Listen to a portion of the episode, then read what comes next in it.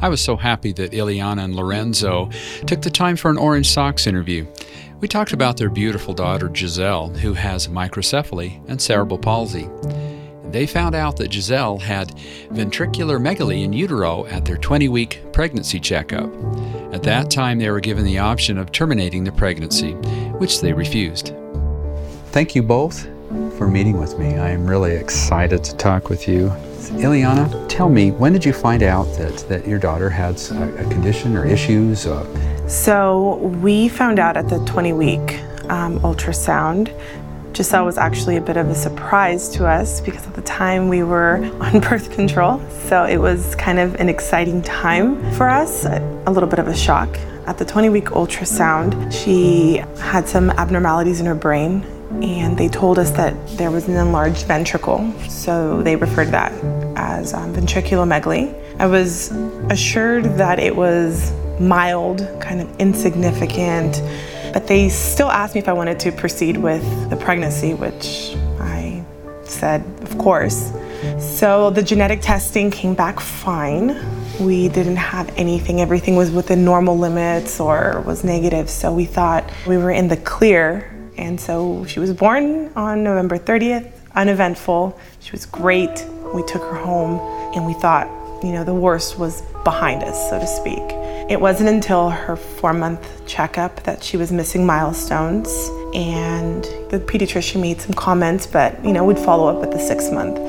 We got to the six month follow up and she had made no progress. So it was at that point that we were referred to early intervention. We started with precautionary, that's what they said. And so we started PT and OT, and the months just kept going, and that gap of where she needed to be and where she was just kept kind of growing further apart. It's been more of a journey and an adventure to get that diagnosis because it wasn't just a single appointment, it was all during different periods within her first two years of life. So, in terms of the microcephaly that she was eventually diagnosed, they used to just tell me that she was falling off the curve, that her head was just a little bit smaller. They never actually told me that she had microcephaly. I actually came across that term looking at paperwork that said, you know, referring diagnosis was microcephalus. So I used my investigating skills of the internet and was shocked because what you find online may not always be as positive.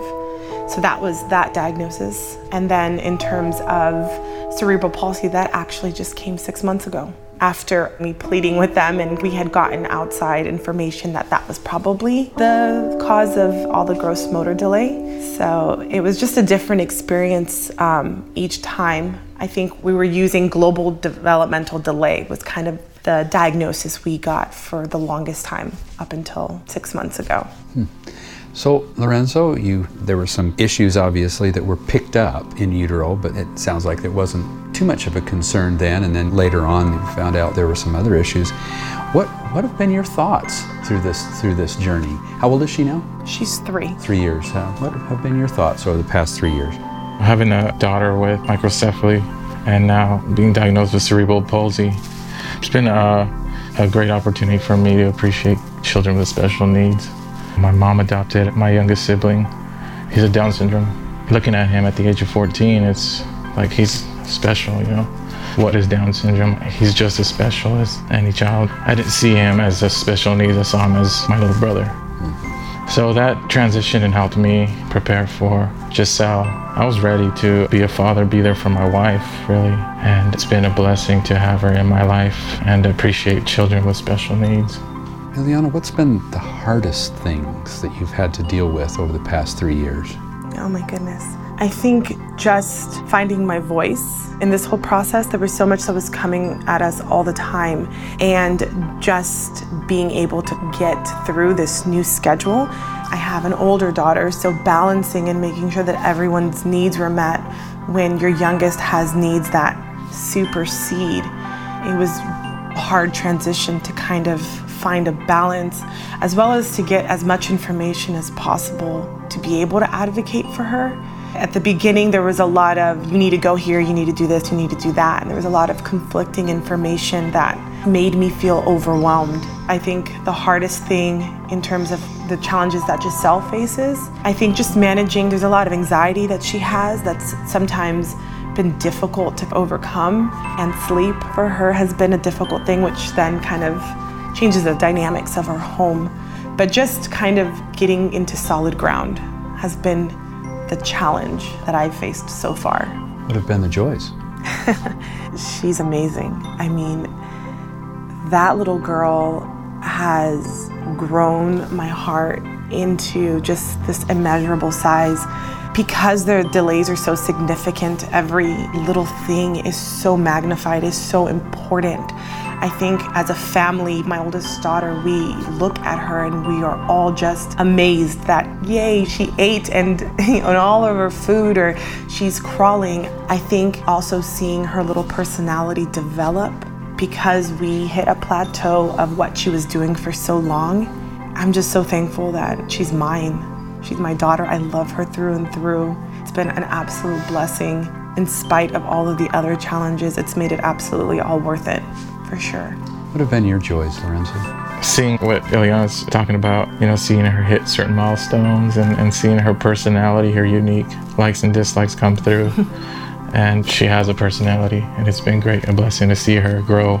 I see her older sister, and I see her, and I see their own unique likes and dislikes and, and, her personality is just it's growing and it's just a big blessing and very comforting that she continues to hit milestones Ileana, what's been the impact of her life on your immediate family as well as extended family? I think in terms of our family, we do have a small family and as far as like the relationship Giselle has with her grandparents, my mother and her husband have been phenomenal. They do not see the disability. They're just loving and they want her to be included in terms of her sister. I mean, that bond is just ridiculously adorable. Um, Vienna is constantly this mini advocate for her sister. She doesn't even know it. She thinks that, you know, Giselle's orthotics are just her cute boots. Um, and she tells her friends that, you know, her little sister is going to ride the little yellow school bus. I mean, it's a beautiful thing to kind of see that unfold. In terms of our friends and extended family, I think it's been such a great opportunity to educate them and to bring awareness most of them had never really seen what disabilities is supposed to look like or had this perception of what it is. I know I did before I had Giselle. So it's been an awesome opportunity to kind of use both the challenges and the strengths to kind of help them redefine what disabilities is. So that's been really awesome to see for sure. Um, if I came to you, Lorenzo, just coming back from a 20 week checkup, finding that the physician has noticed some issues on the sonogram that might indicate microcephaly. What advice would you give me as a prospective parent? You know, as a father, I've learned that it's important to discuss and uh, understand your strengths and weaknesses. With Ileana, I had to be a better communicator and just being upfront and honest, saying, let's get a game plan going. And through a learning curve on my part, looking back, I wish I would have better communicated what can I bring to the table? How can I help? Best and what are my weaknesses and how can we work through them so I can be a better father, a better husband, to not let her feel that she doesn't have my support. And so looking back, I wish I would have done a better job of communicating with her. Good advice. Ileana, what advice would you give me as a new parent? I think looking back at those early days brings up a lot of emotion. I think the first thing I would probably do is just give you a big hug because I just know how hard that is to just kind of process that.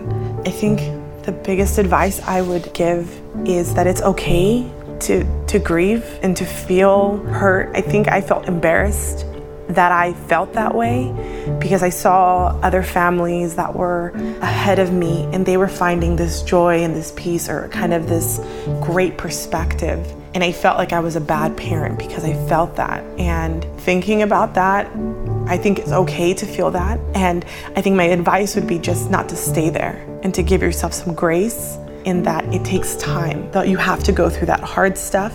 And the only way to kind of find that perspective is to deeply seek community. Most of the solid, practical advice I've been given in this period of time have been from other parents. And seeing them and following their journey has then reinforced my perspective in that it's going to be okay. And as well as it's helped me to redefine what okay means. You know, um, you have to go through the process as a parent, accepting the hard parts and the joys. Is it worth it? Absolutely. Absolutely. Absolutely.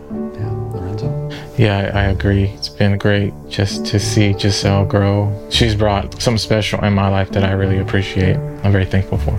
Any final thoughts? I think it's just an awesome opportunity to share our story. I think we've tried to do that to bring as much hope. There's such a stigma or this perception, this false narrative of what disabilities is supposed to look like, that it's this awful, tragic thing. In our experience and in the experience of so many that we follow, it has produced something so amazing, so irreplaceable that I think is something that needs to be shared. Life doesn't have to be this perfect thing to still be wonderful and amazing. And I think that that's like our biggest thing to share is that we're not a pity story. We are living a great life. It just happens to look very different. Thank you both. Thank you. You guys are great. Thank you. Thank you.